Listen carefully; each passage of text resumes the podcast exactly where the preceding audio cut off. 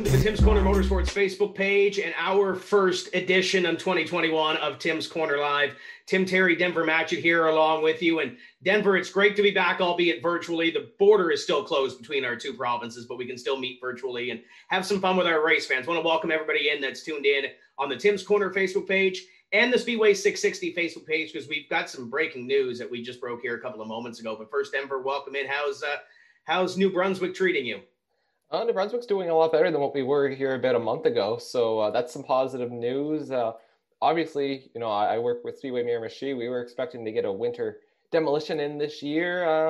I don't know if that's going to happen, but, you know, all systems geared towards the 2020 racing season. We're exactly 3 months away from the scheduled start, so it's getting closer. Yeah, 2021 is getting as close as it can be. And with schedules coming out, I know you guys have had your schedule out for a little bit. Petty International Raceways had their schedule out. There's some rumblings in Nova Scotia getting started. We're going to talk about that throughout the evening. But the great thing about this, I want a huge thank you to Paul Strickland Jr. from Vidane TV helping us out on this. Shout out to Paul. Sim 500 is coming up after this broadcast as well, so head over there and check them out. You want to see some virtual racing tonight. But we've also got some, we're interactive. So if you're on the Facebook page, drop us a comment. Let us know where you're tuned in from, what you're excited to see. And we also have some guests coming up as well, so you'll be able to chime in on that. So I know Brent Patterson is watching, want to say hello to him and everybody else that's there. So we want your interaction, because that's why we're here. This is why this is live. So drop us a comment and say hello. And we also have the question of the week, and that's been posted on the Facebook page on Saturday as well. And Denver, I know we're going to talk about this later on, but we did have the question of the week about if you had a pro stock car, who would you put in it? And not given any driver that's currently in a pro stock ride that might be part-time. We've got some interesting responses, and I think we got some interesting conversation to have a little bit later. Absolutely. You know, there is so much talent here in Atlantic Canada, and a lot of guys that we very well could see in a pro stock here in a couple of years. You'll look at in the last year or two, the exodus that we're seeing, you know, with Matt Vaughn moving up, the news broke not that long ago, Jordan Vino's set to move up to pro stock. So, but there's still so much talent. Definitely a great conversation starter, and yeah, I don't know who to choose. There's a lot to choose from. There's new late models in new garages. There's all kinds of new things that we need to follow. Some of them we can't break yet, but some of them we'll get to as well. The boss is watching, by the way. Barry's watching, so say hello to Barry. I see that. Hello, Barry. Hope you enjoy the show. Assuming you can watch, and yeah, Barry Richard, Speedway Miramichi. And we also have an exciting announcement we kind of teased on Legends Nation last week when we were part of the Auburndale Speedway Winter Nationals that we'll get to. If you're a Bandolero team, you're going to want to stick tuned after our first guest. Rob Bootlier says hello as well. Want to see him back in a race car. That'd be exciting to see the 72 car back on the racetrack. Drove that Subaru for a couple of years, but would love to see him back on the racetrack. But I know people are still chewing over the announcement we just had, so let's welcome in our first guest for the evening. And he's got multiple things on his plate, let's put it, multiple hats to wear. Driver of the number 26, pro stock. Exciting, and I don't know how you guys do it live, you know, every single weekend and do as well as you do. So hats off to you and Wade and, you know, Denver, and can't forget a Hall of Famer down there in Riverside either. I think we got all the audio taken care of with all the music and everything else. Barry says we're good. So Barry, I guess Barry Richard is our engineer tonight for audio. So yeah, you laughed at that, Denver, though. He's pretty good at the racetrack. He's handy, isn't he? He sure is. We keep everything going. He keeps things in line, everything ready. He's got some new speakers to replace, though, speaking of audio, after the Halloween Spooktacular. So maybe we can use him, Tim, and get him some practice. Mr. Dixon, is that who knocked him down? That is correct. I think some fans might have had to change their pants after that one. Speaker coming flying at them, but yeah, Mr. Dixon was responsible for that one. Ricky Miller is on here, says hello. I know Max and Michelle are on here. So Brent, you did your makeup tonight. I'm proud of you. Brent Patterson is also tuned in, saying hi. So keep the comments coming. We're interactive, but we want to talk. I guess we'll talk about your racing career first, Brent, until we get into the big news that just broke here about 15 minutes ago. Three-time champion in Speedway 660. Sportsman champion, two-time Pro Stock champion. Still looking for that 250 victory, but let's talk about the pandemic year. You come out of that with the car in one piece, that except for the end of the season, 250 kind of wreck about halfway through the race. Let's talk about your 2020 season first as a race car driver. 2020 was, as a race car driver, it was a lot of fun because you just kind of went to the track and did your thing and collected a trophy if you were so fortunate to do so. And it was a lot of fun to be able to compete in the Pro Stock series between 660 and Petty and finally get our Pro Stock down the road. I think it's the first time we've had a Pro Stock somewhere else. So that was a lot of fun. I had a lot of help from Jeff Armstrong at GD Fabrication to, build some speed and build a little bit of a notebook for us there. So when we go back, we won't be a total duck out of water. We had a better car in the Mike Stevens race, but broke a left front hub about 40 laps into the race, probably about 20 laps before everybody wadded it up off turn 4 when Slon White broke an axle. So in a way, we were fortunate just to come away with the left front hub because a few other guys came away with a car, a body, a lot more stuff. So, 2020 was a lot of fun. Didn't get a win. So that was a little disappointing, but still had a lot of good runs and, car in one piece, which is really the biggest thing. And that Pro Stock start at Petty Raceway kind of stemmed from what we'll, I guess, transition into right now. And that's the schedule talk for 2021. It was already announced that there's going to be a Petty and Speedway 660 Pro Stock series. 4 races, same sort of deal as last year. There's contingency awards, there's all that stuff. But just about 15 minutes ago or so, we had the full-blown schedule for Speedway 660 released on speedway660.com and Tim's Corner Motorsports. And if you're watching on either Facebook page, it's up there. So let's we can go back and take a look at that. But I think Brent's got Paul has the graphic up there. And schedule wise, Brent, what are you most excited about when you put the schedule together? What were you most excited about when you saw it as not only a promoter, but also a race fan? The biggest thing was starting it off with the Pro Stock 150, using that first race to really, everybody's got the itch built up over the entire winter, over, a pandemic year on top of that, being able to come out on May 16th with Riverview Ford Lincoln and just doing a 150 lap Pro Stock race right out of the gate is going to be just absolutely awesome. We kind of did the same thing last year, only it was in July. We're going to move that up to May, and hopefully the May showers, they always say April showers bring May flowers, but at Speedway 660, the Riverview Ford Lincoln season opener always brings May showers. I know that doesn't roll off the tongue, but it seems to be what it's been. So hopefully we get that, good, but really excited for that. Really excited to see Urquhart Construction come back on board with us this year, down August 14th for the Street Stock 100 lapper. That's a new addition to the schedule this year for 100 laps for a street stock race in the middle of August. Pretty excited for what's to come here the next little bit in regards to that too. Yeah, and that's expanded from 75 last year. And if you missed that, obviously, shameless plug, you can go over to timscorner.tv and watch that race. But when you look at the schedule there too, you've got a sportsman championship to crown this year's champions are coming back for this season. Obviously, with 2020, it's a pandemic season, didn't get to crown champions, but 3 of those champions are coming back. You look back at highlights last year. I think if you look at the whole as a sharpshooter division, I think they really brought it to the table. The gunslinger race, the races on speed weekend, there's an extra 50 lapper mixed in there as well on that schedule. Every division has 3 extended races, so that kind of helps too. Is there anything from a race fan perspective that you're excited about? Christmas in July is coming back. The Kids Day is. We get to bring all those promotions back in 2021. Yeah, absolutely. I mean, a lot of that stuff's up in the air. Like, how do we navigate Kids Day, giving kids candy? Are we going to be allowed to do that? That was always the biggest part of that particular event. So, depending on where things go, as everybody knows, it's a fluid situation here.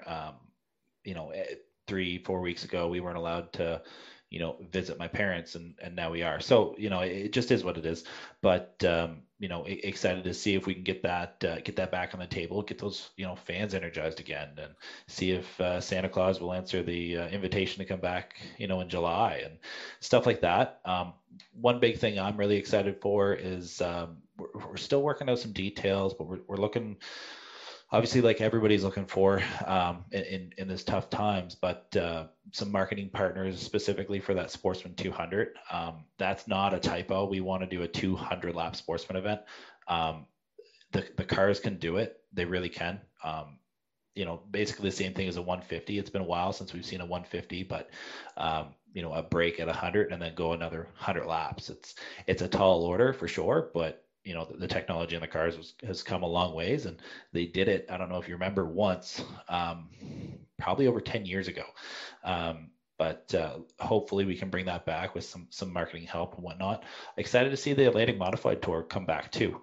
3 visits in 2021 with 5 races on the table between those 3 visits. So excited to see that. And the East Coast Mini Stock Tour is, you know, again, pandemic permitting, is going to visit us twice this year, rather than just the once. And you know, pretty excited to see those guys come back, because they always put on a phenomenal show. So all in all, you know, we got some pretty good things on the table for 2021. And it's not over. Like, just because this is on paper right now doesn't mean it can't change, be tweaked, be added to. Like I said, pretty excited for the next couple weeks too. Yeah, it's going to be exciting. I see the Hall of Famer. I think we mentioned this already, but Dylan Langell's joining us in the Facebook chat, so I want to say hello to him. Ashton Ricky, awesome to see schedules finally come out. And I know this isn't the first schedule. I don't want to say this week, because I know there's been rumblings of another racetrack releasing a schedule this week. So we don't want to leave it. We don't want to put anybody on the hot spot, but I think there is one more schedule coming out this week. Dave Oblinus, Riverglade International used to be twin 100s the same night for years. So it's there's been 200 lap races. It's, you know, the format, and I'm assuming with the 150s that we used to have, Brent, there was a halfway break in there too. So I'm assuming there's going to be something down the road when we come to that Sportsman 200 format wise, but obviously this is the first look at the schedule. There'll be more information on these events as we go along. Yeah, for sure. We won't ask a Sportsman team to, you know, live pit a car just to fuel. It's not safe, right? You know, these guys you got to open the trunk lid and go in the back to put the fuel in, and it's not worth it to make somebody rush or put in an expensive, you know, fuel apparatus to do that one race. So, you know, we'll stick that to the 250 and leave it at that. But yeah, we're just excited for that, to bring back that type of thing. You know, looking at a couple other items here, one of the biggest things that I'm really excited for that we were able to prove from last year is rounding out the season with the Ricky Bobby 150. The first few years that was in the middle of the season, and it proved to be an amazing event. And one of the ones that I think the best way I can sum it up without getting, you know, too deep into the weeds on it was, I grew up at the racetrack. I grew up going there, putting on my, you know, Jeff Gordon t-shirt and hat and pants, and, you know, had the Jeff Gordon jacket to go with, the whole nine, right? And you went there and you see all the same people every week, and the stands were packed, and all, you know, everybody remembers those, you know, good old days that everybody keeps talking about. That Ricky Bobby event, the first or the second year that we did it, was the first time I walked in the facility and had that same feeling again. So really excited to you know, have that event.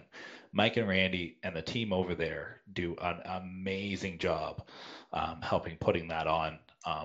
You know, it wouldn't exist without them to start with, but it wouldn't be, you know, 5% of what it is now without those guys. So, you know, I really owe a lot to those guys. But really excited. I think that's the best way to put an exclamation point on the 660 schedule for 21.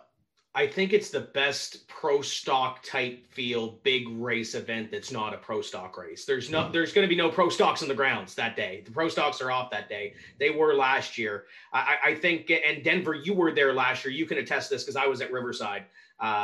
You can attest to being there and having that big race feel and putting that spotlight on the street stock division as it is.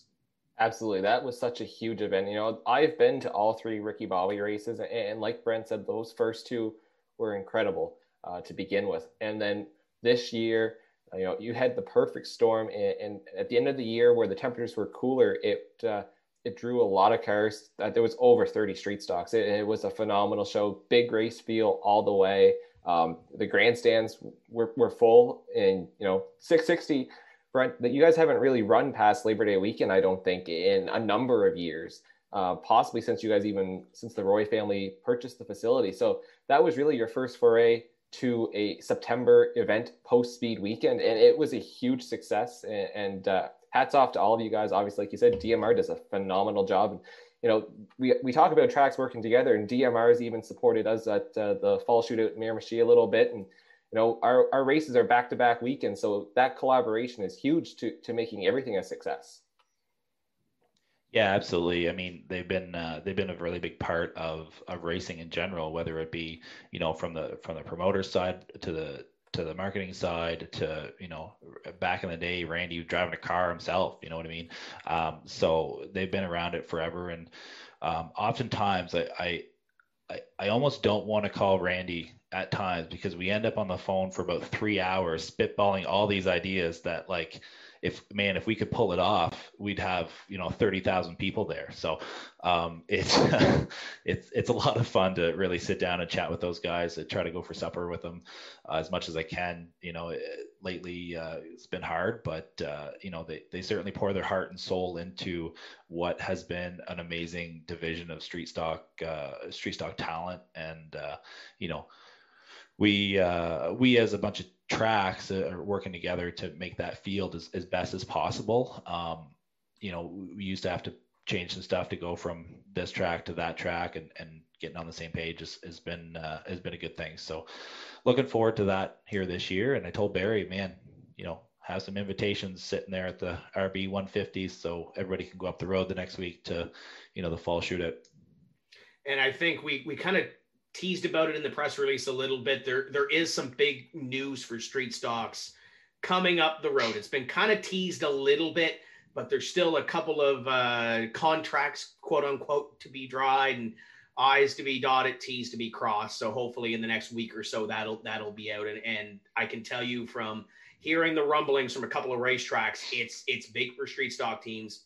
You're going to want to make sure that you're a part of it, and you book a couple of dates off on schedules this year between a few racetracks around here. We mentioned the Passion Flooring and Interiors East Coast Mini Stock Tour. They're back twice, and I kind of joked with Drew a couple of weeks ago when we were going through a schedule that the first race for that series should have been Speedway 660 4 years ago. It got rained out. It never got rescheduled. Tentatively, this is the opener for that series in 2021. How cool is it to bring them back? You mentioned the no pun intended, the passion that they put into their series. But how cool is it to see? We saw them on Speed Weekend, some of them last year, the Cody Burns, the Dave Matthews, those guys come up. But how neat is it to have them kick off their season on May 29th? Yeah, it's huge. I mean, having those guys come in, they put on an amazing show. Like you said, they treat those cars like, you know, not that any one division is lesser than the other by any means, but, you know, the guys pour their heart and souls into those cars the same way somebody would do the same to, you know, a sportsman or their street stock or a pro stock or, you know, an ARCA or truck car, whatever. You know, those guys pour everything into them, and they leave it out on the racetrack, man. They put on one heck of a show. And, you know, you, Tim, have followed them a little bit closer than I, just because they grew up. Most of those guys down in the Scotia area racing Hondas, and you know, we don't have the Honda division up here, but when they come, man, like most of the people are talking about that race when they go through the gate at the end of the night. And I think we can go back to the determination on Speed Weekend. And I think when you look back at Speed Weekend 2020, Dave Matthews and the run that he had, and the heartbreak, whatever you want to call that situation on Saturday into Sunday. But I think that kind of sums up the tour as a whole, where these guys, you mentioned it, they put their heart and soul into these race cars. And you're going to get to see that again on May 29th. They're opening up the rules a little bit to domestics. So you might see a couple of your favorite drivers from 660 hop in and go for a shot at winning one of those races. And then they're back twice on Speed Weekend. Maritime League of Legends are back. The Tim's Corner Bandolero Blast is back. You've got the Atlantic Modified Tour 5 times. You've got a lot of really good races and a lot of good racing cards up there. So if you haven't checked out the schedule yet, be sure to head to speedway660.com, timscorner.ca, get signed up. I'm sure we'll be there with the video coverage as well. Coming up. So racing wise, what does your schedule look like in the 26 car? I know Steve is here trying to still negotiate his contract, so I don't know if you've talked schedule with your crew yet, but can we talk schedule? What do you have planned? Well, I can tell you for Steve's contract, I'm going to give him a bonus of about 200% of what he got last year. So, you know, he's in good hands for sure there. But yeah, as far as our schedule in 2021, you know, we're looking to race that series, that Pro Stock Series coming up this year. A couple races here and there otherwise, but nothing too crazy. Going to try to focus, you know, when we hit the track, focus 100% on that. But then, you know, there's some weeks that we're going to have off, you know. It's going to be a lot of fun to be able to do that. You know, I got 2 young kids now. One just turned 4 a couple days ago, and, you know, he thinks he's 20, and the other one just turned 1, and she's running around the house, opening up cupboards and trying to get outside already. So it'll be an interesting summer with those 2, but it should be a lot of fun. Like I said, when we hit the track, we'll try to focus 100% on that. The last couple of years, we've been not being able to put as much time in the shop as what we probably should. So excited to be able to do that for sure. And, you know, maybe this year I won't put a drill bit through a radiator like I did twice last year. Well, we won't talk about that, right? Well, my crew reminds me all the time. I'm sure they do. Drew McEachran is watching. Thanks for the kind words, guys. Can't wait to come back. And I'm excited for that East Coast Mini Stock Tour season to kick off. We had the live show here a couple of weeks ago with their information meeting. So if you haven't checked that out yet, go to the East Coast Mini Stock Tour Facebook page and go there. Brandon Campbell is watching, saying his 2 favorite people are on here, which is Mr. Matchett. Yeah, that's it. Ashton. So Ashton just moved down from Ontario. He's watching us tonight. I know me and Jamie Maudsley had a conversation. For those that are familiar with the IWK 250, Jamie called it a couple of years ago on Racetime Radio with us. Good friend. So I'm looking forward to having Ashton be a part of our team and hopefully do some camera work and stuff this year as well. So excited there. Drop us a comment if you're watching us. Say hello. We're getting ready. Jeffrey Breen is getting ready to come on here momentarily as well in a few minutes. So he's excited to get on here. We're going to talk some Napa Sportsman Series and Scotia Speed World and his racing career. Brian Suddy says, good evening. Jesse LeClaire is on here as well. Looking forward to making the haul from PEI again. And I hear there's some PEI news coming up the pipe here in the next couple of days as well. So excited to have that come up. And Jesse always puts on a good show. I'm trying to match the beard. I don't think I'm there yet. I'm trying to match the beard, so we'll see what happens there. Before we let you go, Brent, our question of the week, I'm going to ask you because I don't know. I'm going to put you on the spot. If you had an extra pro stock seat and you wanted to put somebody in that pro stock seat, who would you put in it that A, doesn't have a full-time ride, didn't race in 2020? Who do you see that's there and why? Now, I not to sway the vote, but I know we had a couple of Rick Cashel fans watching a little bit earlier on. So, any names that you would want to give a shot to in a pro stock? Paul Strickland. Can I answer the question with to start with a question? Is it okay for strictly to see somebody just light up and have fun and just make their day? It's your race car. It'd have to be Richard Atkinson.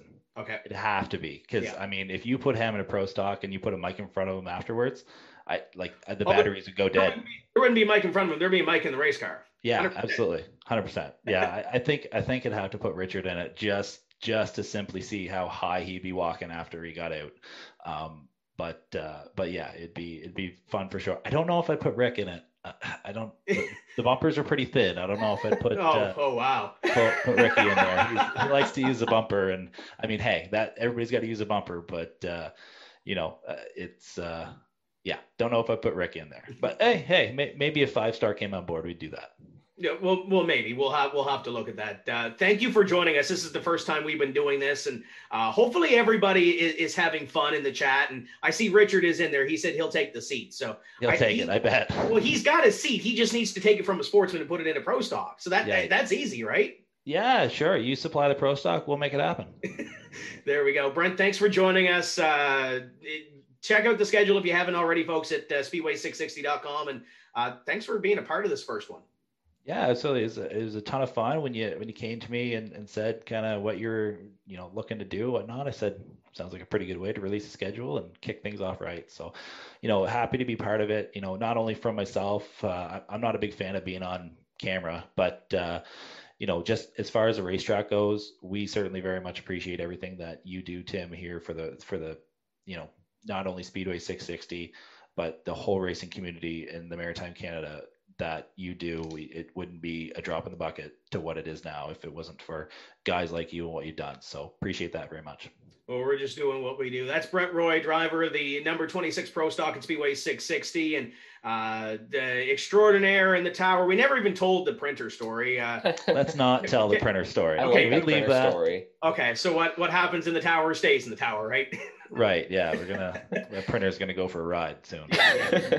Well, thanks for joining us. That's Brent Roy and Denver. We're going to move to our next little piece. Before we go to the question of the day, we want to let Bandolero teams know that coming up on May 15th, first race of the season, we are going Bandolero Blast racing at Speedway Miramichi. So if you have a Bandolero, the blast off returns on May 15th at Speedway Miramichi. So I'm excited for this. This was a huge event last year. Tanton Wooldridge taking away the victory. I think we had 7 Bandoleros up there. We're looking to build it. This is the first Bandolero race in Atlantic Canada for the season. So if you have a Bandolero car and you want to shake off the winter rust, the cobwebs, the whatever's left of snow in the car, whatever you want to use, come on up and shake it off before the season starts at your local racetrack. Scotia Speed World typically starts next weekend. Petty Raceway starts the next weekend. You know, you're going to have some extra racetracks starting up with Bandoleros throughout the season. PEI usually starts up the Victoria Day long weekend. This is the weekend before. So you're going to want to head to Speedway Miramichi. Barry does a great job. You do a great job, Denver, up there as well. And also, not only are we having the blast off, that race will be the kickoff to TCM TV for the 2021 season. You can watch that race live with your subscription at timscorner.tv. So Bandoleros are back. The TCM TV is back. We've got the Spring Smash back. It's obviously pending COVID and everything else happening. May 15th is going to be a big weekend. And then we just had Brent on here as well. He will be, the next day, we'll be going down the road probably to the Riverview Ford Lincoln season opener. So we are looking forward to the upcoming season, starting off with the Spring Smash. What are you looking forward to on that May 15th day? I'm looking forward to everything, but you know, the Bandoleros coming back to Speedway Miramichi is huge, and you played such an integral part last August in bringing them back to Speedway Miramichi for the first time in 4 years. And really, the way those kids performed, it was a no-brainer to bring them back to Speedway Miramichi. It was really phenomenal. They took to Speedway Miramichi. I don't think any one of those drivers had ever turned a lap at Miramichi before. And obviously, Miramichi is not the easiest track. You have 2 completely different corners. Turn 1 and 2 has a bit of banking. Turn 3 and 4 is relatively flat. And the surface is 50-some years old. So it's rough. It's abrasive. There's not a lot of grip. And I think the first time Jason brought Bandos, we tore 3 or 4 up in practice. And we didn't have a single car get tore up that entire day. There was some close calls, but it just really proved the talent in the Bandolero field. And, you know, it was the blast off last year, but it was in August. This year, it's the true blast off to the 2021 season. May 15th is going to be huge. And I really hope, you know, the Spring Smash, we left off with 60 some cars last year. So if we, I'm hoping we're going to be starting off the year with 60 cars, and I wouldn't doubt it, seeing as the winter demo is, it could still happen, but it's not looking likely. So, you know, the bomber is going to be there that day. Street stock, mini stock, it's going to be huge. And like you said, 660 pro stock opener the next day. It's that's going to be a big weekend, and really looking forward to it. I think the only car that broke, I think Danny had a control arm brake. Obviously, Mark McMillan had an issue with a motor, or Dylan McMillan had an issue with a motor. But it's the first race of the season, so if you want to run off some tires from last season, or want to do something like that, that would be the perfect opportunity to do so. So we're looking forward to it. May 15th, mark it on your calendar. It is the Bandolero Blast Off at Speedway Miramichi, and we mentioned with Speedway 660, the Bandolero Blast will return on Speed Weekend. So. That's going to be huge. Want to say hello to Andrew Lively, Scott Kenny watching, and Scott's an integral part of Speedway 660 as well with race control. Mark Gotro's watching, and apparently Frankie Fraser's watching, so want to say hello to Frankie. We had some great times in Sydney here the last year, and now a part of the Heart of a Champion vintage hot rods as well, the Hot Rod Classics. Brian Campbell's watching from Quispam Sis. Doug Matchett, somebody that's familiar with you, is watching as well, and our hometown hero award from this year as well. Absolutely. Doug has played such an integral part in racing, particularly in Miramichi, but Doug is also the, I don't know if I have permission to break this news, but he is the new president for the Atlantic Modified Tour as of a month ago. So that must be old news by now. If it's not, it's new now. Surprise. Listen, it wouldn't be the first time that Joe Hoyt found something out, or, well, Joe knows, but it wouldn't be the first time something got spoiled live on a TCM video for the those guys and girls. But yeah, Doug is, I'm really excited to see Doug back behind the wheel. As much as it's going to suck not having him in the tower, he will still be on the radio for the demos, because the way our shows work, the racing is over prior to the demolition starting. But Doug is a great talent. He has really, in the last couple of years, come into his own. And you look, 2018, he had 8 podiums in 11 races, which is virtually unheard of. I know he wants to get that Atlantic Modified Tour Championship, but that's a division that's going to be a lot of fun to watch this year. And, you know, can't wait to see what Doug can do behind the wheel. I see Michael Cormier, the Ricky Bobby 150 winner, he's watching as well. He's going to have probably another busy season, I am sure. Yep, absolutely. Matthew Ford's watching as well. Had a blast last year at 660, and Matthew had a couple of good finishes on Speed Weekend. So we hope to see him back next year as well, and hope to see him on the couple of trips over to PEI. Frankie Fraser, great show, everybody. Well, we're about half over. We still got a couple of things to tackle, and I guess the next thing, we'll move into that question that we kind of teased with Brent Roy, and it created a little bit of conversation over the weekend on social media. So the question that we asked is that, and it's on the top of your screen, and you can put your comment down below if you haven't already. If you had a pro stock car and you did not have a driver, now you can't select a driver that competed in a pro stock in 2020. There was, you know, the conversation about guys like Brad Eddy and Greg Fay who ran part-time. And for this conversation, we're kind of going to leave them out. Guys that have a pro stock or have access to a pro stock, we're going to leave out of this. So you can't take John Fleming and put him in your race car, because John Fleming already technically has a part-time ride. The question was, who would you put in the car? And you and I had a conversation about this earlier this weekend, and I think the same common names came up. But you had a name when we first talked about this deal, and your name came from the LSR camp. Who is your first name that you gave to me? The first one that came to my mind right away was Curtis Collins. You know, I've watched him since he was in the sharpshooter class at 660. And, you know, for me, if I was to own a car, I would want someone that can save their stuff, that's not going to be out there tearing anything up, and it can also wheel it. And Curtis certainly can. You know, he's a champion at 660. He's won the 100 or 150 Speed Weekend. He's got some big wins. And that entire LSR shop, those drivers that come out of there are phenomenal. You know, not just Curtis, although he was the first one that came to mind, but Drew Greenlaw would be another one. And Curtis has proven himself. I know Drew didn't really get up this year because of the border situation, which was unfortunate, but Curtis even had a strong run going at the Mike Stevens Memorial the last 2 years. I don't know if he got the top five finish or not, but I believe he was running in the top five. So that was the first one that came to mind. Mind you, that's not the only one that comes to mind, but I think Curtis certainly would be a strong candidate. And we kind of mentioned it a little bit earlier. This question kind of popped up last year with the Zero car, when the Zero car came available, when Sean Turple retired. And actually, I think Blaine kind of mentioned it on one of the comments that we'd love to have Sean Turple back in a race car. And I agree 100%. Sean left at the top of his game, almost like a Wayne Smith. And Brent Roberts had mentioned Wayne Smith's name, especially after the run he's had in Florida. You talk about some veterans that have left the pro stock ranks at the top of their game. They would be it. But I think the first name that comes to mind, obviously, from being down here and being a part of that conversation, at least the hum and who could be in that car. And it ended up being Matt Vaughn, and that was a great choice coming out of that sportsman division. We see how strong that sportsman division is in Halifax. Braden Langell. Braden was in the tour a couple of years ago, has lit it up with legend cars, NX Winter Nationals pro champion from 2020. I think the next conversation I think you'd need to have if you're looking at Nova Scotians is Sam Rogers.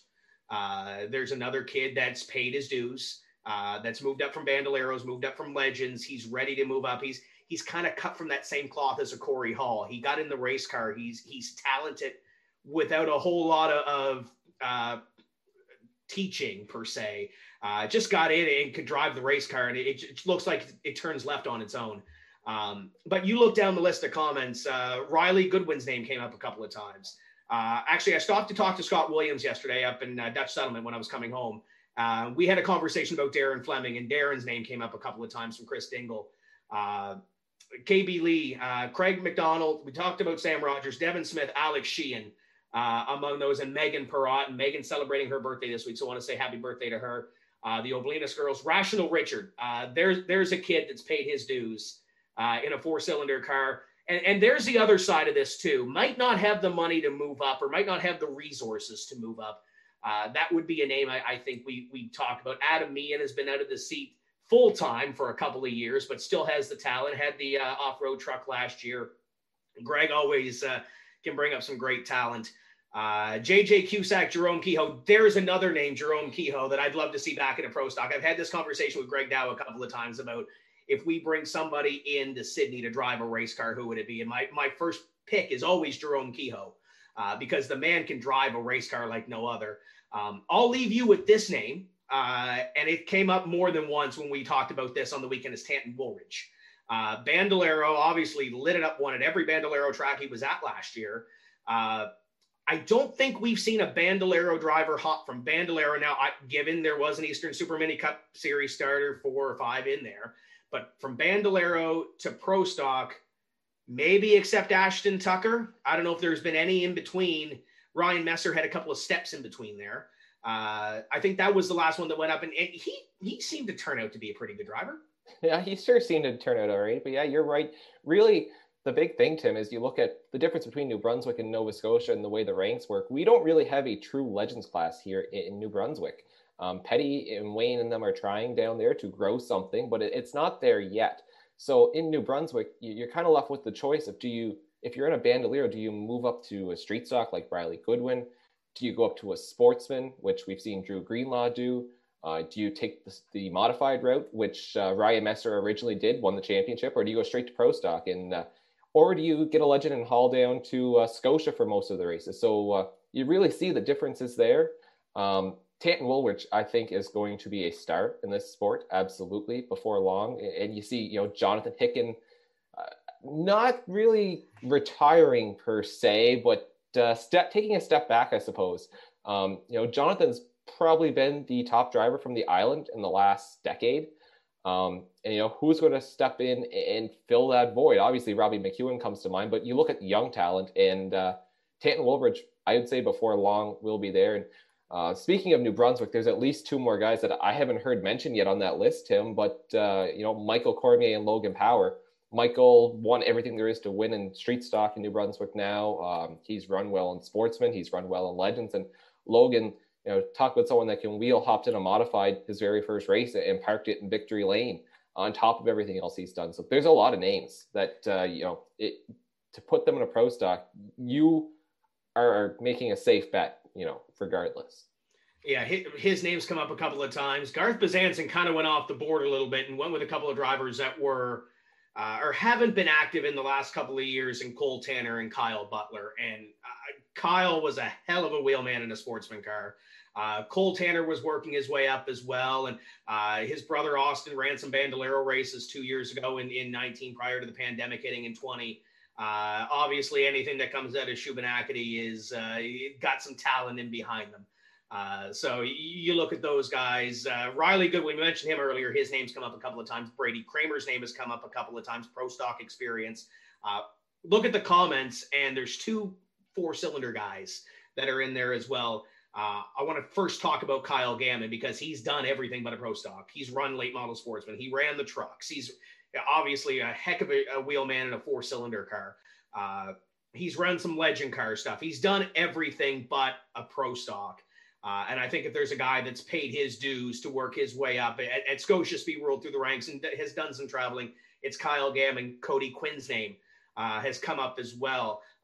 Brent Patterson mentions Jacob Logan.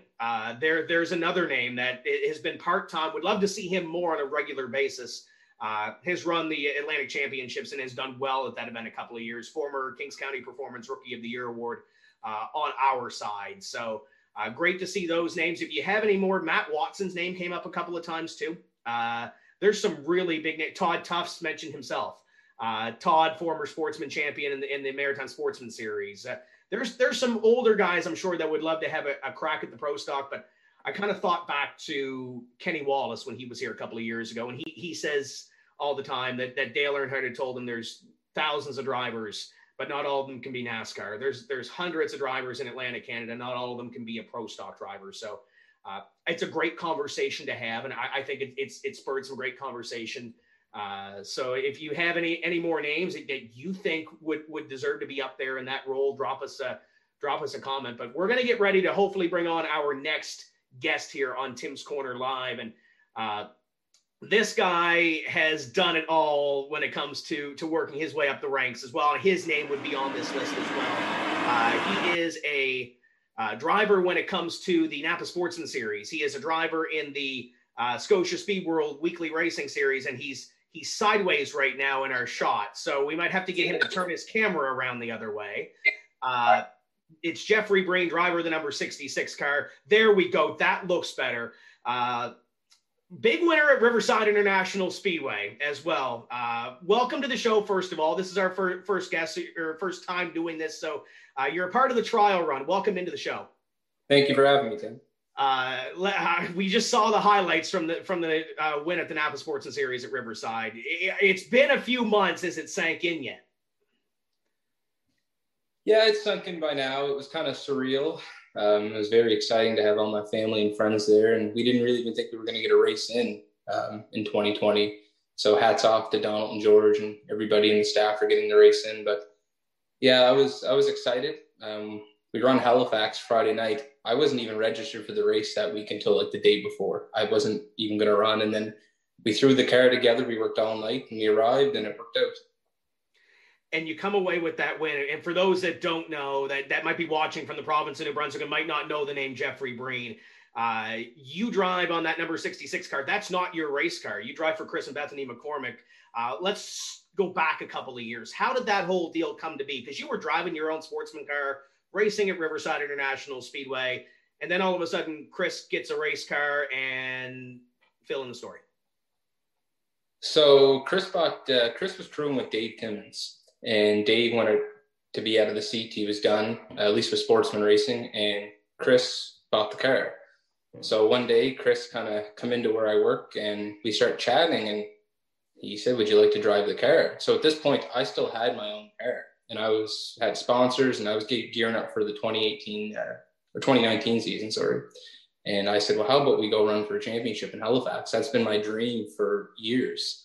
And he was on board, so I run Riverside full-time in 2019 with my car, and then I was jumping into his car in Halifax. And, yeah, it's been a blast ever since. Yeah, so Chris and Bethany are great. I can't thank them enough.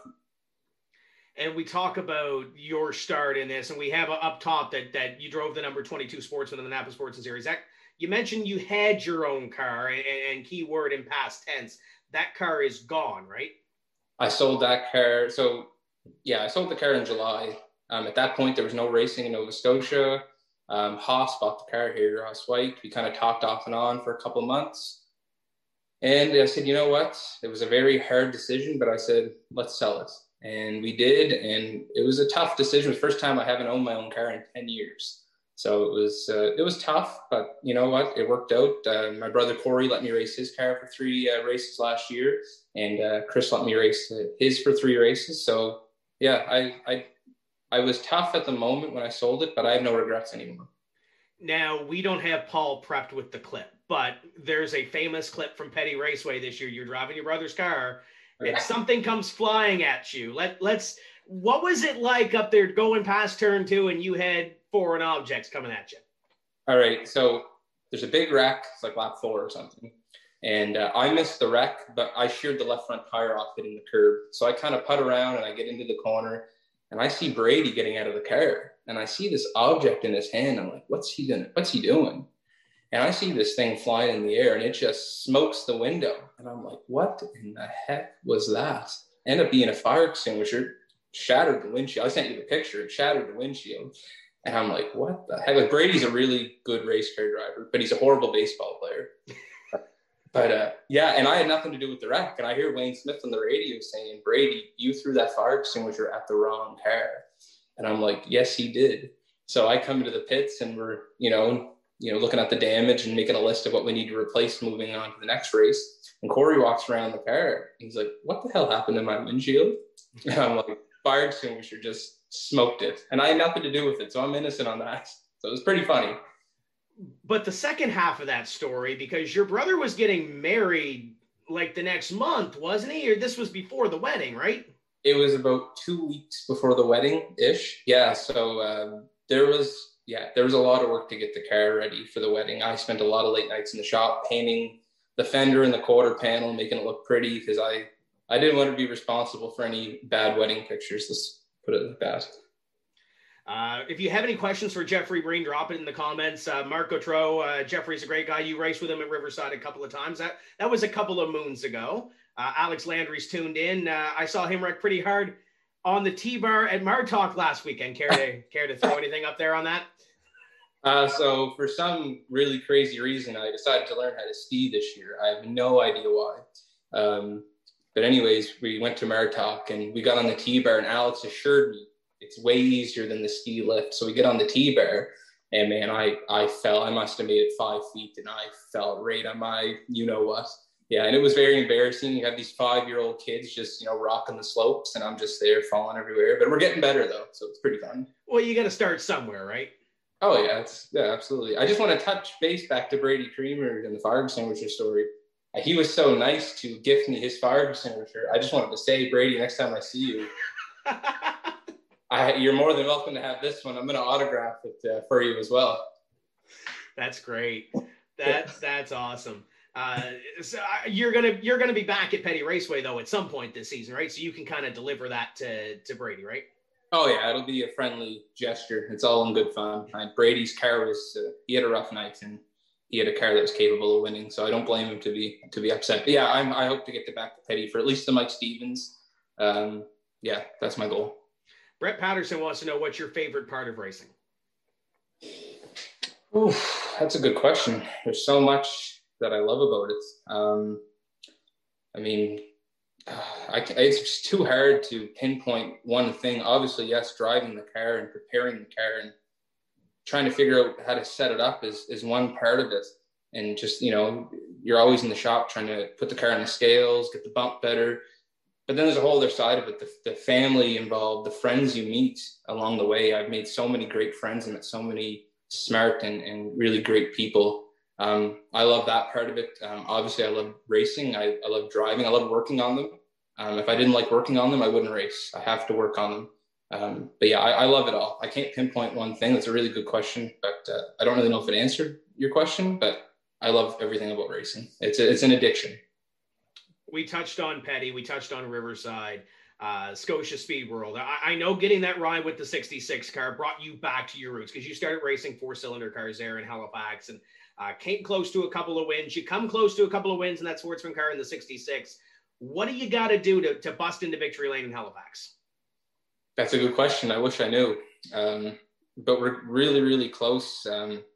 Yeah, we've had some, last, I think it was the 100 lap where we were running third in 2019. And we cut a tire down with like 10 to go, like some simple stuff like that that has happened. But I don't make excuses. At the end of the day, you either get it done or you don't. But we're really, really close. Last year, we got third in my brother's car, and I kind of just jumped in and didn't know what to expect. And then we got fourth at the 66. We're getting close. Maybe a little bit of luck. Maybe I need to be better. I always think I can improve. Every year, I feel like I'm getting better. I don't know. We'll find out in 2021 if I figure it out. We just had Brent Roy on here. We talked about the Speedway 660 schedule. It is out. We're still streaming on the Speedway 660 Facebook page. You've been involved in some of the 150s that have happened in sportsman competition. When you see a 200 lapper on the board, which is coming up at Speedway 660, what are your first thoughts as a sportsman driver when you see that number 200? Excitement. I think that's awesome. My goal has been to always get to that Labor Day weekend 100 lapper or 150 in Fredericton. And I really hope I get there in 2021. But when I see 200, I think of excitement. I think you have to be smart. I know that extra 50 laps doesn't sound like a lot, but essentially it's an extra 100 laps compared to what they've run the last couple of years. I think you have to save your gear to a certain extent, and you have to be, your brakes and whatnot. But I think that's just great. I applaud them, guys. I think 200 laps would be a thrill. Rational Richard wants to know when you're joining us on iRacing. When he comes to kart bond with me. Well, with the restrictions lifting in Nova Scotia, I haven't talked to John yet at kart bond, but I think another kart bond race is due up here very shortly. So we might have to get if you come down and he comes in and races. Does that mean you're getting iRacing? Deal. Okay. That's. And I know we had that question about the pro stock and who would you put in your car, but I mentioned this to Richard a lot. If I needed somebody, if I had an extra sportsman car, I would say I've always wanted to see Richard jump in the sportsman car, at least for a race. I think he's a really good driver. Taylor Albert is watching. He says, sorry to hear about your father. How was it to get your first win at Riverside with your father in attendance? That would have bothered me for probably the rest of my life. Dad never seen me win at least once. And to get that down at Riverside was very special. My whole family, not just my father, was there. Like I said, we were working on the car all night. We ran Halifax the night before. We come home. We worked. I got no sleep. I think I got an hour. That was about it. The race started at 2:30. We got there at 2 o'clock. We jumped in and we ended up winning it. And to have Dad there was very special, and I'll never forget it. And yeah, that's a good question. It means a lot that he asked that. But yeah, it'll stick with me forever. If you have any more questions, comments for Jeffrey Breen, be sure to drop them down below. And that was the first race with fans at Riverside this season. I know Riverside is gearing up for a busy 2021. Obviously, Scotia Speed World hasn't released their schedule yet, but they've already said that they plan on going back to a regular basis pending COVID, everything else. What are you most excited for in this 2021 season upcoming besides getting the car on the racetrack? Going back full time. I think I want to get back to Halifax sort of around that 15 show season or that 14 race season and competing for a championship. But just to be back, if, the race season's normal again, as far as, we don't start in August like last year, just to start in May and run every week. I think that'll be great. To have fans back every week. I know Halifax, half their season, they had no fans, and the last half they had fans. I think that'd be great. I missed it so much last year, and you don't realize how bad you love it until you don't get to race until August. And I really, really missed it. And I hope we start in May. I hope we run till October, and I'm going to run as much as I can. You mentioned the fans, and New Brunswick was a little more wide open than Nova Scotia was, at least when it came to some of those restrictions. You raced the Riverglade International weekend. We talked about that extinguisher that's sitting right beside you, but how cool was it to see those stands covidly packed? We'll use those words. In one of the biggest crowds that Petty said they've had to add bleachers since that international weekend. How cool was it to see all those fans there? Oh, it was amazing. I didn't think we were going to get a race like that in at all in 2020. But yeah, just to roll into the pits, and then you're looking at the grandstands and they're packed and the fans are excited. It's a huge weekend with, I don't know how many divisions are racing, but there was a fair amount over that weekend, and it was great. Full field of pro stocks, full field of sportsmen's. I loved every minute of it. The fans is what make the sport. Without the fans, there's no sport. Now, I'm going to ask the question, and I'm sure Bill Vasil and Tony Leonard and Lawrence Hopper are going to cringe when I ask you this, but it was the big news last week about rules. The amalgamation between Scotia Speed World, Riverside International Speedway, Napa Sportsman Series. What is your take on that? Have you took a look at the rule packages yet?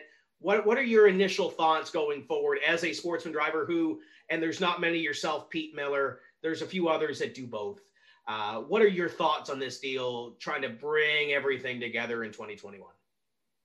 I don't think people realized how much work was put into bringing those rule packages together between both tracks. I heard some talk from different, parties between the fall up until the announcement, a little bit here and there. I'm excited. I think the big one was the spring rule. The spring rule never really bothered me. Just with what we run at Riverside, but I was excited. I think the spring rule was something everybody wanted to see changed. There was issues with the body as well, one track allowing it, one track not. I'm excited.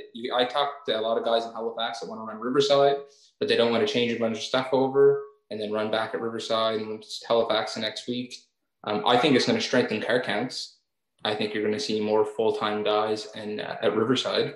I'm excited. I think I applaud Bill, George, Donald, Cecil, Ken, everybody involved. I think it's great. Denver, you've been kind of quiet over there. Any questions, any thoughts for Mr. Breen over here? Oh, no, not too much. But yeah, I think Jeffrey kind of touched on everything so far,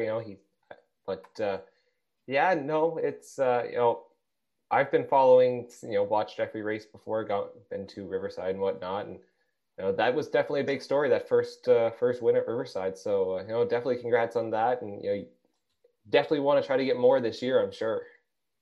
Oh, yeah. Yeah. When you get a little bit of taste of winning, it's contagious. You just don't want to stop. So when I got that win, I went to run another 20 races right after that. I didn't want to stop racing. So yeah, it was so hard to get that first win. I've been so close for so many years, and to finally break through. And a lot of people don't even know, in that second half of that race, I lost my brakes, and I had a brake line bust. So I didn't know if I was going to hang on or not. So I think if there was another, and I don't know how Ronnie feels about this, cause he was catching me, but probably another 10 laps, Ronnie, you probably would have got me, cause I had no brakes for the last 20 laps. So I'm grateful to get that first win. We got a question, Tim. Let's go there, right? Do you want to ask that, or should I? I can ask this one. Okay. We've seen it before. In the Cup Series, you have Kurt and Kyle, Terry and Bobby. You have a question from Corey. He wants to know, if you two were racing for a feature win, would you lay the bumper to him? I try to race everybody as clean as possible. I take pride in racing everybody clean, and I race everybody equally as hard. But I race my brother harder than anybody else. I think we would end up taking each other out. Let's put it that way, going for a win. And if it was a 100-lapper, let's put it this way. If it was the Napa 100, I'd lay the bumper to him. I wouldn't think twice. That's one. You might get one shot at winning that race. So there. There's your answer, Corey. I'd lay the bumper to you to win the Napa 100 in July. Yep. So if you lay the bumper to him and there's damage to his race car, do you have to fix it? Did you have to fix the windshield in the car when that happened to Petty? So I fixed everything else in the car, but I looked at the windshield and I said, that's just below my vision. So we're going to ride this out for the rest of the year. Bob Landry wants to know if you're planning on Sydney this summer. I planned on Sydney last year. I talked to you. We were going to go in October, and then the day got pushed back the next day, and I couldn't make it work. But I like to get down to Sydney at least once a year. As of right now, I'd like to say yes. I'd like to get to Sydney for at least one of them. I don't know how many races they're going to have, Tim. You can fill me in on that if you know, but I'd like to at least get down for one big one if they're having a 100-lapper. Yeah, I like Sydney. I really do. Yeah, their schedule's not out as of yet, and I know Cody and Greg are still trying to dot the I's and cross the T's. Haven't heard anything on this weekend's Winter Blast race yet.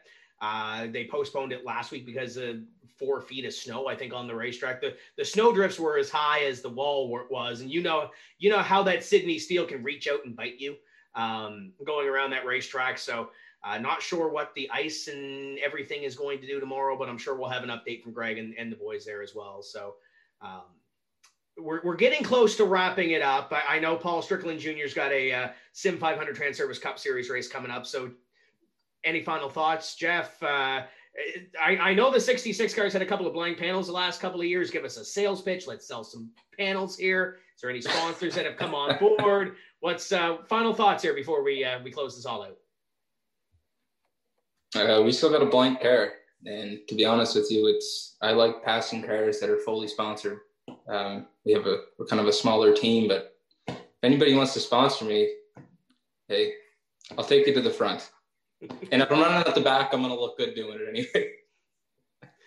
Well, at least you got to show up some of those guys that are on the racetrack too. And we had the question earlier about the pro stock deal. If a pro stock ended up in your lap, would you take it? Oh my God. I'm working towards pro stock. Yeah. My goal is in the next year or two, I want to try to get a deal together. I want to be in a pro stock. I have a lot left to prove. I'm not saying I deserve to be in a pro stock. I have a lot left I need to prove in sportsman. There's some big races that I want to win. There's probably guys above me that deserve getting in a pro stock, but yeah, the goal is pro stock in another year or two. Paul Strickland Jr. put the question up on the screen, and I completely forgot about this. We had a question come in about what does it feel like to be, I think, and I don't have it in front of me, but the best looking man at the racetrack. I think that Paul can tell me in my ear who that was that said that. That was JD Manns. He jumped in, and I'll read it verbatim. Verbatim? Yeah, okay. Verbatim, sorry, first day. I have a question, Jeffrey Breen. What's it like being the best looking guy at the racetrack each and every week? And that's from JD Manns. My motto is, if I'm going to run bad, I better look good doing it. So how does it feel? It feels pretty damn good. I think that's the best way to close this off. Jeff, thanks for joining us. The first time we've done this, so this is our maiden voyage. So thank you for being a part of our pilot project. And I'm sure we'll connect before the 2021 season begins. And all the best. Good luck at skiing. Good luck at that. And we'll see you in May, if not before. No, thank you, guys. Thanks for having me. It was lots of fun. So that is Jeffrey Breen, driver of the number 66 in the Napa Sportsman Series, Scotia Speed World, all those great divisions, Denver. And now we look forward to, I guess, the next time we do this. We're seeing some of the highlights on our screen. That's Jeffrey at Scotia Speed World a couple of years ago. But now we look forward to our next time we do this, because this is the first time that we've done this TCM live. At least in this format. We've done some sim racing stuff before. We've done some of the live stuff. We've done some of the at-track stuff. But this is the first time we've done this on a virtual side. So if you liked what you saw tonight, put down in the comments, give us a share. Tell your friends you're watching some bench racing, I guess we can call it, on a Monday night. And who knows, this might become a weekly or a bi-weekly thing. I want to thank all of our marketing partners. You've seen them at the bottom of the screen when they've gone down. So guys like Kings County Performance, Larry Somerville, EIT Race Radios, Auto World, Dylan Blankhorn's new rebranded place in Truro, St. Louis Bar and Grill, Paul and Vidane, Speedway 660, Speedway Miramichi, Maritime Car Wash. All these guys have done so much for what we do, not only on the TV side, but also for the sport in general. Doug Jago's Turkey Town Mud Bog. St. Louis Bar and Grill has been huge. Keith McIntosh in supporting us the last couple of years. CB Warren's Auto Care, East Coast Karting. We've got an announcement coming up, potentially for the Enduro, as long as COVID kind of allows us to do so. We'll be having the Enduro again this year. We got another announcement coming up on apparel, hopefully next week as well. So there's some stuff coming up the pipe that I'm excited for. Denver, what are you most excited for here in this offseason? Obviously, there's a race that's potentially going to happen in Miramichi if COVID allows. What else are you looking forward to in this offseason before we get everything going in May? Oh, there is so much to look forward to right across the board. Like, so far this offseason, and, you know, we're about halfway through. We are 3 months to the day from the Spring Smash. But, you know, I think we're seeing this year the biggest collaborative effort across all tracks in the Maritimes to make the 2021 season the best it can be. And we saw in 2020 just how much potential we have in stock car racing in Atlantic Canada, in New Brunswick, given the rules, what we were able to do. What we're hoping that all three provinces and extend that into Newfoundland and Labrador are able to do that this year. And I'm really looking forward to seeing that continued effort. If you saw today on Facebook, the Center for Speed in Shediac and Speedway Miramichi are going to team up with the Bomber Division, which has been a huge success. So, you know, grow that. You know, that's a huge class. You see the street stock rules and everything that's starting to come together. Again, that's not fully pieced together yet, but expected very shortly. And you see Pro Stock Series between Petty and 660. There's just so much going on. It's been a really exciting offseason. I don't know if I've seen an offseason where there's been this much energy between the tracks. So a lot to look forward to. I know we got a lot going on up here in Miramichi. You got a lot going on. I will say I'm hoping that Enduro happens. Usually I am tied up with exams and can't make it to East Coast Karting in April, but that's not the case this year. So COVID pending, I am looking forward to being a part of that one, hopefully. Barry says he can't wait for it either, but I think he was on the racetrack last year, the last time we did it, at the 52nd minute when it started to pour down rain. So I don't know how excited he was at that point, but great to hear that he's excited for it to come back. And we're doing some things on the TV side as well. And yeah, we mentioned Ashton earlier tonight, but if you're looking to get involved in Tim's Corner TV, our crew last year, obviously Denver, I think there was 6 or 7 core people that were a part of bringing this to what it is. But we had about 15 or 16 folks that really made sure that we delivered the coverage that we could. It started out 10 years ago. This is the 10th year anniversary. And it started out as a one-man band. It's not a one-man band anymore, as much as I hate to admit it. It's grown. So if you want to be a part of it and go to the racetrack and be a part of something special, whether it's camera production, you don't need any experience, social media, whatever it is, contact us. Let us know that you're interested in it, and we will we'll get you hooked up for the summer. Our first plan is tentatively April for the Enduro. We're still working out the final couple of things. Obviously, COVID dependent as well, so be sure there. Want to say hello to Bob Hutchings. Bob is watching us. One of our we did the sim racing deal this year, and we're still doing it Wednesday night. Cheap plug. We're going to be racing with the weekly series, and Bob is a part of that this time around. And great guy to really have a part of this. And I'm glad Bob is a part of our Tim's Corner family this year when it comes to the iRacing side. And hopefully we get over to Newfoundland this year with the COVID restrictions, you know, not being able for us to do that last year and help us out a little bit. Jack Wilkins is watching us as well, so he enjoys it.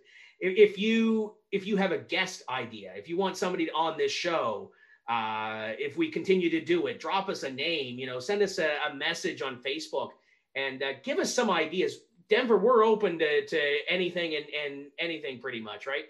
Absolutely. You know, that's what, you know, helps everything in the sport of racing, especially this, is all the ideas. And there's lots of great ones out there. And we want to keep growing everything from TCM to in the sport of racing. And, you know, there's a lot of potential. And we want to live up to that full potential across the board. So we want to thank everybody for watching us here this evening. Thank you, Denver, for being a part of this. I know there's other things you could be doing with your Monday night. So I want to thank you for being a part of this. This has been fun. Absolutely. This has been a blast. You know, we'll hopefully look forward to the next one. You're the boss in this one. Let me know when what the schedule will be. And we'll have to get some good guests lined up again. You know, Brent and Jeffrey were phenomenal tonight. Thank them for coming on. And you know, big news with the 660 schedule release. That's going to be an exciting summer there. I think we got all the schedules out in New Brunswick, and you said there's a couple more coming from some other provinces this week. So potentially, so yeah. Lots of excitement. Yeah, and those racetracks, I know there was a couple of conflicts, and I think that's what's holding up one of those schedules. Racetracks working together. So obviously COVID tentative, but also racetracks trying to work together and trying to get all that together as well. So big thank you to Paul Strickland Jr. When we came across this, I kind of tire kicked the idea to Paul and I said, hey, are you are you interested in teaching me the ropes and doing this? He said, heck, I'll come in and join you and be a part of the family. So a big thank you to Paul. We have the Trans Service Cup Series. For those that are sim racing and esports fans, the Sim 500 Cup Series is one of the biggest fixed setup cup leagues when it comes to iRacing, and it's come to Vidane TV. So you want to head over to the Vidane TV Facebook page and watch that tonight, because that is going to be something special. They're running a 300-mile 500K race at Daytona to kick off their 2021 season. And it's if you didn't get enough of Daytona yesterday and Michael McDowell going to victory lane, you get some more here. Our next TCM presentation is on Wednesday. It's the TCM Weekly iRacing Series. We have marketing opportunities available for that series. So if you want to hop on and support those drivers, and out of the 50 drivers that we have in that series, I think 48 of them are from Atlantic Canada. There's one or two from Ontario. There's one or two from Illinois. Brett Suggs races with us from the Southeast Super Truck Series from North Carolina. So there's 4 or 5 that are not from here or come from a ways. We'll put it that way. But all that money, portion of that goes back to the drivers and helps them put a little bit of money in their pocket for entertaining us and helping us put on the show. So that is Wednesday night. That is an 8:30 start. Atlantic. Dylan Langell, Mike James will be on the call for that. So they'll be here.